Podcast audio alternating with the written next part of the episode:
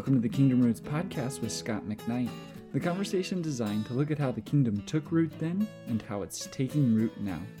Today on the podcast, we have the second part of a lecture from Scot on how pastors subvert worldliness.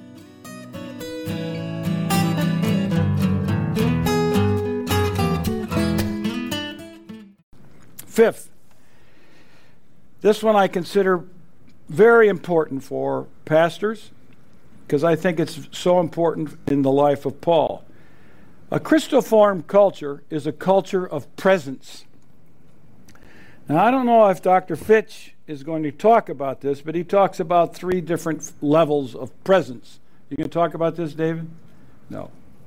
So you can buy his book. What's it called, David? Faithful Presence.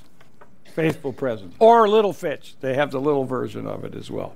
Faithful Presence where he develops this sense of presence. But this is what I've learned in hanging out with pastors, as I have, especially in the last 15 to 20 years.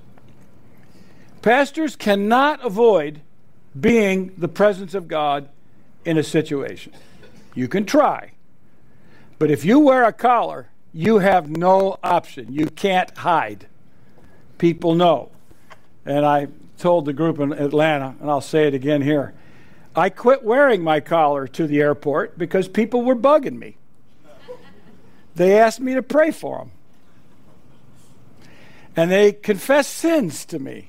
And I thought, man, I'm a professor. I want to read my books.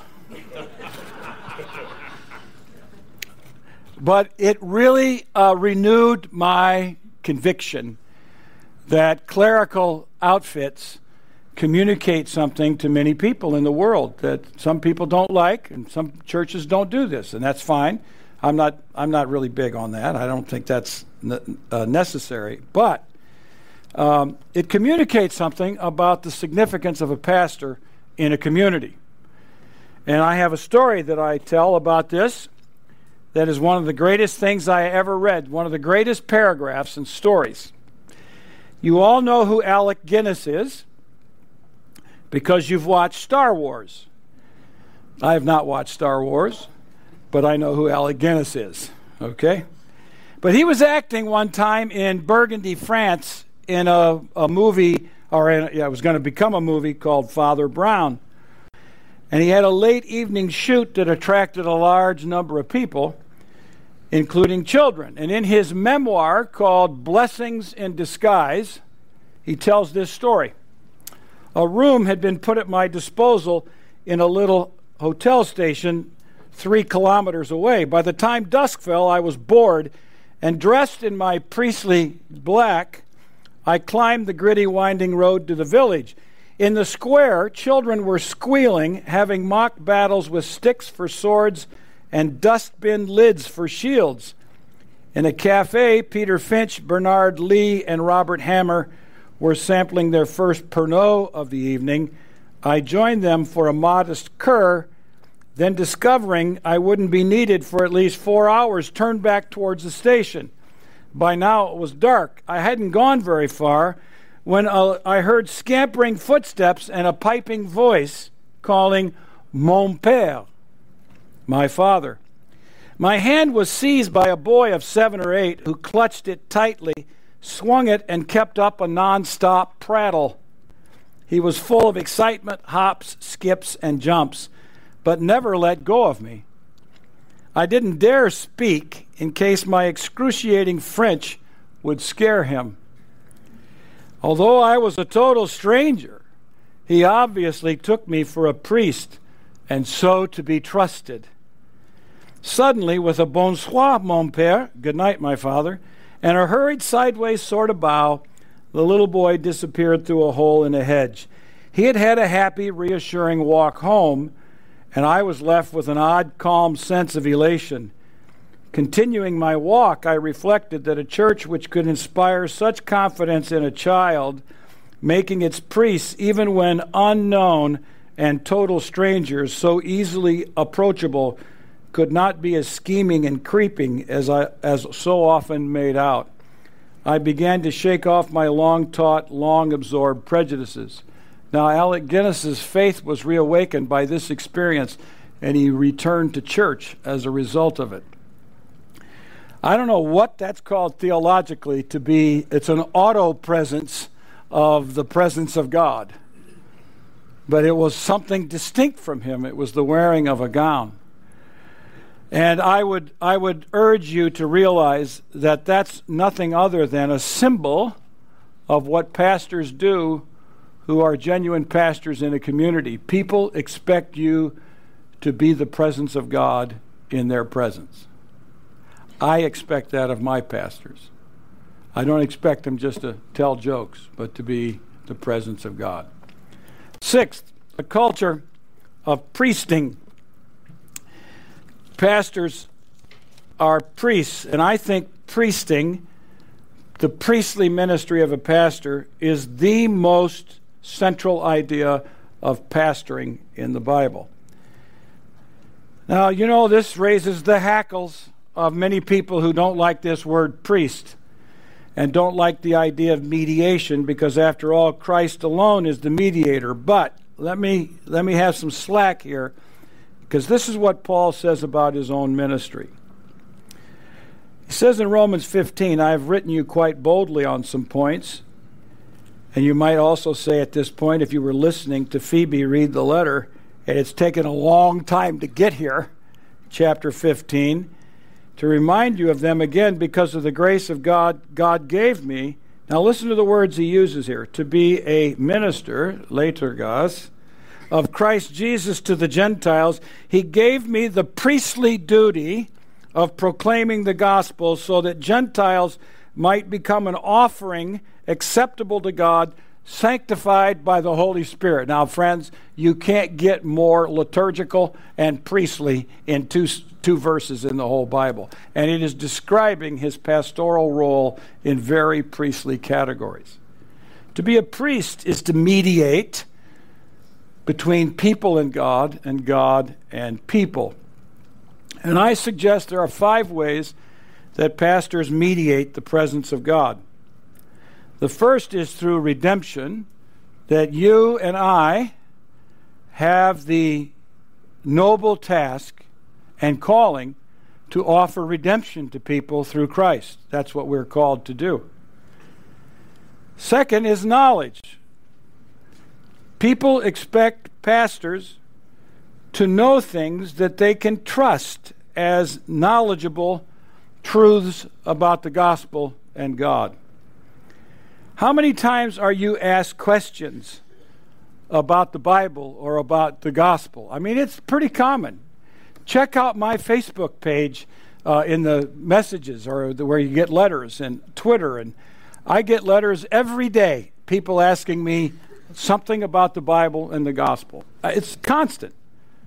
And a lot of times I sit back and I think, I wish they'd leave me alone because I don't want this responsibility this often. I don't know many times what to say to people that are total strangers to me, zooming out of cyberspace and asking me some existentially significant question about the gospel. It's hard. Third, in intercession, pastors are called to intercede for people, to pray to God for people. That's why Eugene Peterson says the first task of pastoring is praying. Fourth, we mediate as a priest in presence, in being the presence of God in all situations. And finally, it is also a fact that we mediate Christoformity in leading worship, in leading worship. And I know there's debate about using that term for what happens on Sunday morning alone, and so I, would like to avoid that. But that's what happens on Sunday morning. People worship God, and pastors have a responsibility to construct services in such a way that they mediate truths of the gospel and what people will hear, what they will sing, what they will read, and how they will pray. Seventh, seventh is, is that we need to create a culture of servanthood. This is a part of our task is to create servanthood. Jesus says in Mark 10 42 to 45, the paradigmatic words He did not come to be served, but to serve and give his life a ransom for many. This becomes, in Philippians chapter 2, verses 6 to 11, the great hymn of Christ, where when the Philippians are having problems with one another, Paul says you need to have one mind in Christ. And he quotes this hymn that though Jesus was equal with God, in the very being of God, he descended into the world and he becomes like us and he goes to the cross, even to the point of death on a cross, and only then is he exalted. This becomes for Paul the paradigm of how Philippian Christians should relate to one another. And that's that servanthood culture. Servanthood, I think, is also a sexy term for people to get out of being professional pastors and competent at what they do. And it is also a term that can be used to say, I'll just do things I'd, I'd rather do than prepare sermons. But genuine servanthood is to enter into the life of another person for their redemption and for their sanctification, not simply uh, a nice term that we can use that shows that we have a Christian theory of leadership. The eighth point I want to make is that that means that there is a Christoform leadership as well. If we're going to pursue Christoformity, we are going to be leaders.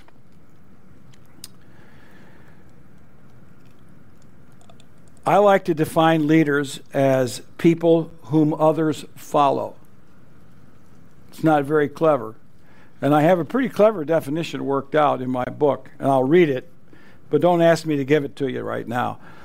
I mean, it, it slowed down too much. A leader is a pastor who, on the basis either of giftedness or position and example, nurtures a Christ like culture, seeking wisdom from appropriate sources, inspiring and motivating congregants by vision, preaching, teaching, and example to participate in that culture. Pastors, in other words, have the possibility and the calling of being worthy of being heard and followed toward Christ. So we have a responsibility of leading. And I have found uh, that some of the people who don't like the term leadership the most are the best leaders I've ever been around. And those sometimes people who are obsessed by the term leader don't have anyone following them, but they talk about leadership a lot. Now, all of this leads to a culture of temptations. Pastors face many temptations. I'll, use, I'll say two, and then I'm going to develop one of these. Pastors have the temptation of celebrity. And the other temptation pastors have, particularly, is power. And these are the opposites of Christoformity. When you want to be important, then you are displacing Christ, who is to be the all important one. And when you want power, you are displacing the power that alone is in Christ through the Spirit in our congregations. So, I want to develop this issue of celebrity and power by looking at how Paul subverted the world. And I think I go till fourth or I have 15 more minutes. 20. 20. I have 50 more minutes to talk, but I'll I'll cut it short. I learned to just get to the point. All right. Pastors who really want to form Christoform cultures subvert the world constantly. And that means pastors do not always tell the truth of what they're doing for fear of losing their jobs. Eugene Peterson said it this way Most of the individuals in this church suppose that the goals they have for themselves and the goals God has for them are the same. It is the oldest religious mistake refusing to countenance any real difference between God and us, imagining God to be a vague extrapolation of our own desires, and then hiring a priest to manage the affairs between self and the extrapolation. And I, one of the priests they hired, am having none of it. But he says, if I'm not willing to help them become what they want to be, what am I doing? Taking their money. I'm being subversive. I am undermining the kingdom of self and establishing the kingdom of God. I'm helping them to become what God wants them to be using the methods of subversion. Surely, as I read this paragraph, he's then being deceptive. He continues, Not exactly, for I'm not misrepresenting myself.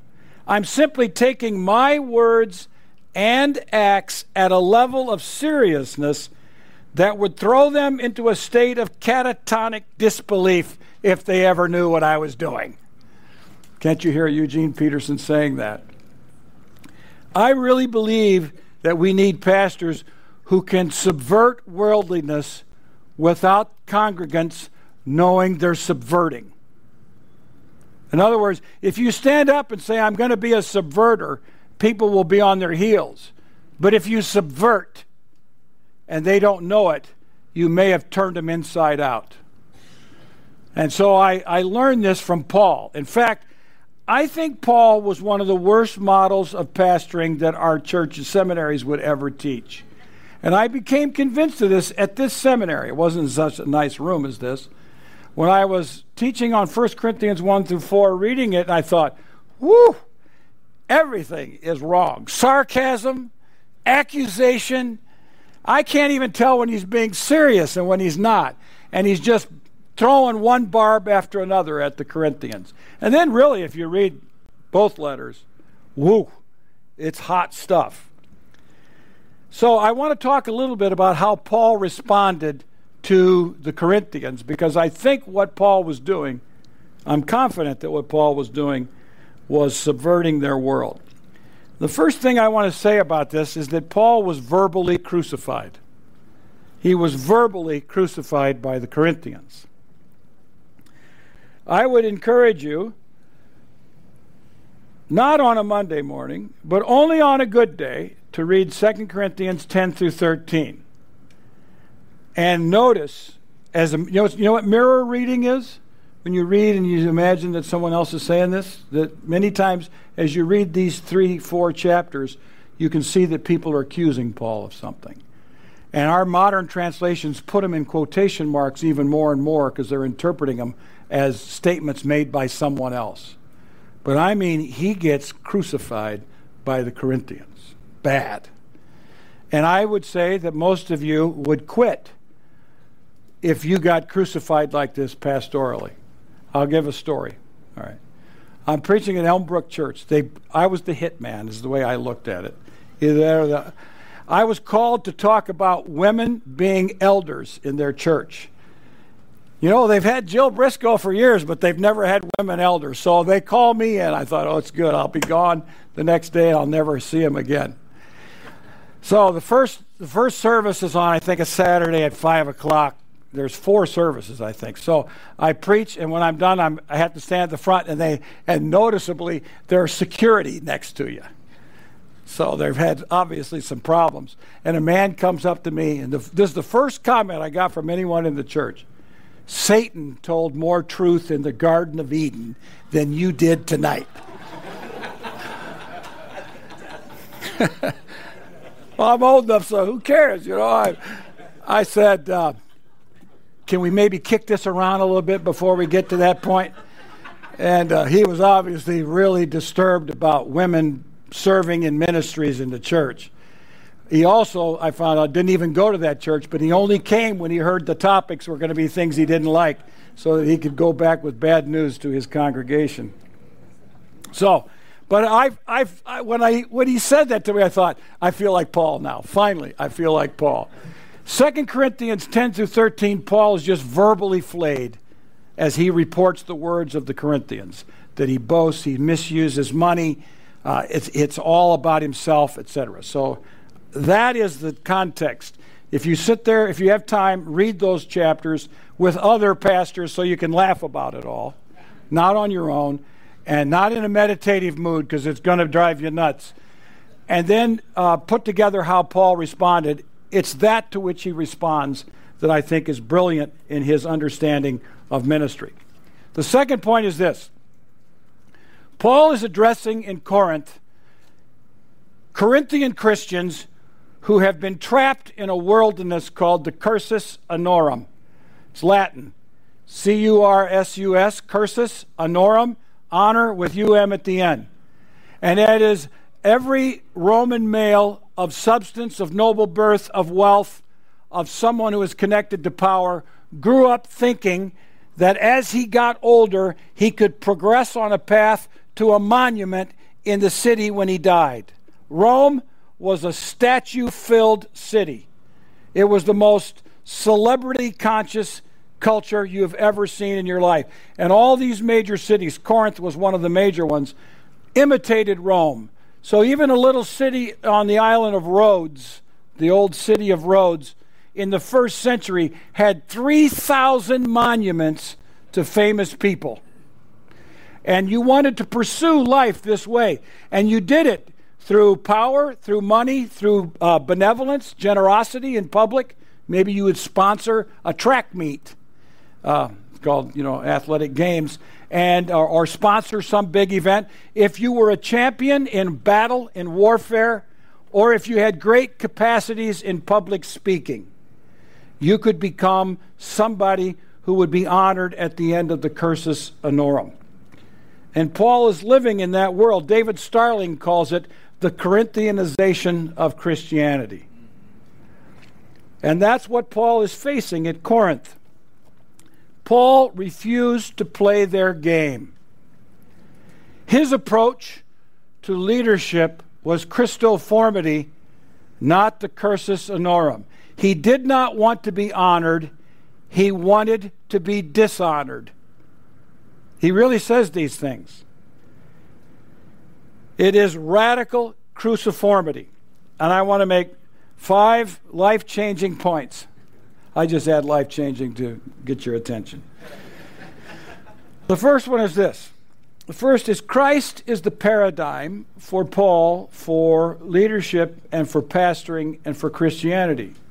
And 1 Corinthians chapter 1 verses 18 through 25 is a brilliant description by the apostle Paul about the significance of the wisdom of the cross. That Paul elevated public crucifixion, which was hideous and the ultimate degradation in the Roman world.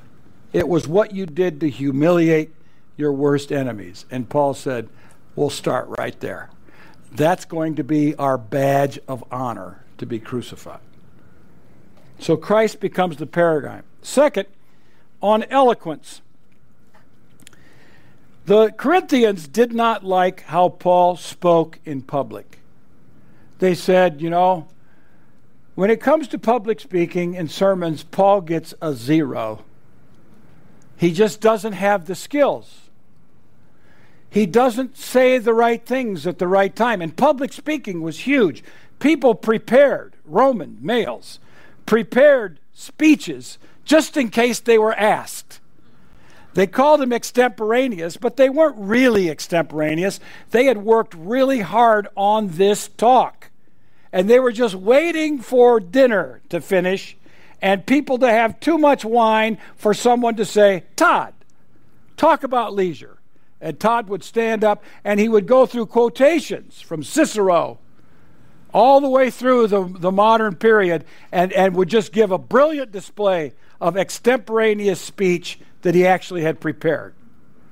And Paul will have none of it. He seems to be intentionally working against this kind of public eloquence. Cicero's Brutus describes what is the ideal situation for a public speaker. He says, This is what I wish for my orator.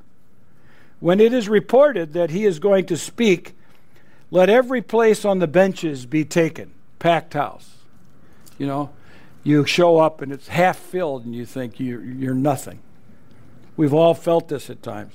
The judge's tribunal full, the clerks busy and obliging in assigning or giving up places, a listening crowd thronging about, the presiding judge erect and attentive.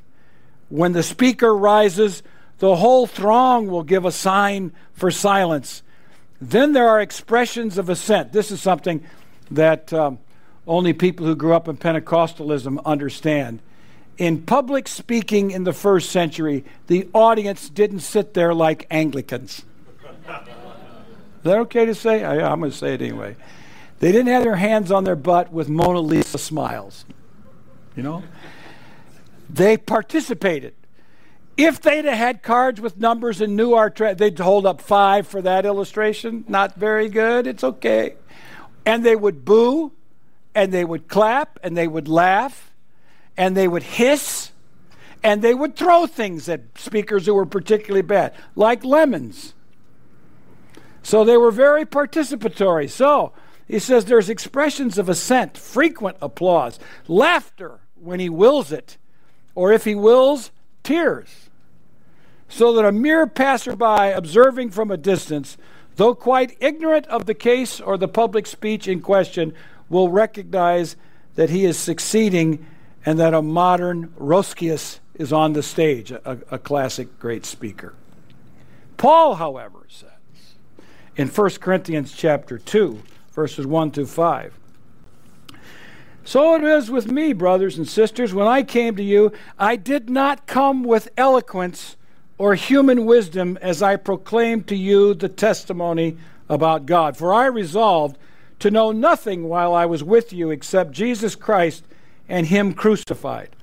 I came to you in weakness with great fear and trembling. My message and my preaching were not with wise and persuasive words, but with a demonstration of the Spirit's power, so that your faith might not rest on human wisdom, but on God's power. Now, there's a whole theory of public communication at work in this, and a whole theory of Christoformity. But I can tell you, I, I love the right quotation at the right time. And I have a computer program filled with quotations of my favorite speakers at the right time. And it's rare that I pull them out because I think it is vain, but I love them. And every now and then in sermons, I bring out a couple of them and I think, oh, that was really, it was the right thing at the right time. And I think that's not what Paul wants us to do. He wants us, people, not to be impressed with our skills and quotations of C.S. Lewis and Chesterton and Dorothy Sayers and Marilynne Robinson. You know, we start naming the names and obscure ones, you know, that no one else knows about, like Alec Guinness. You know, that's pretty cool.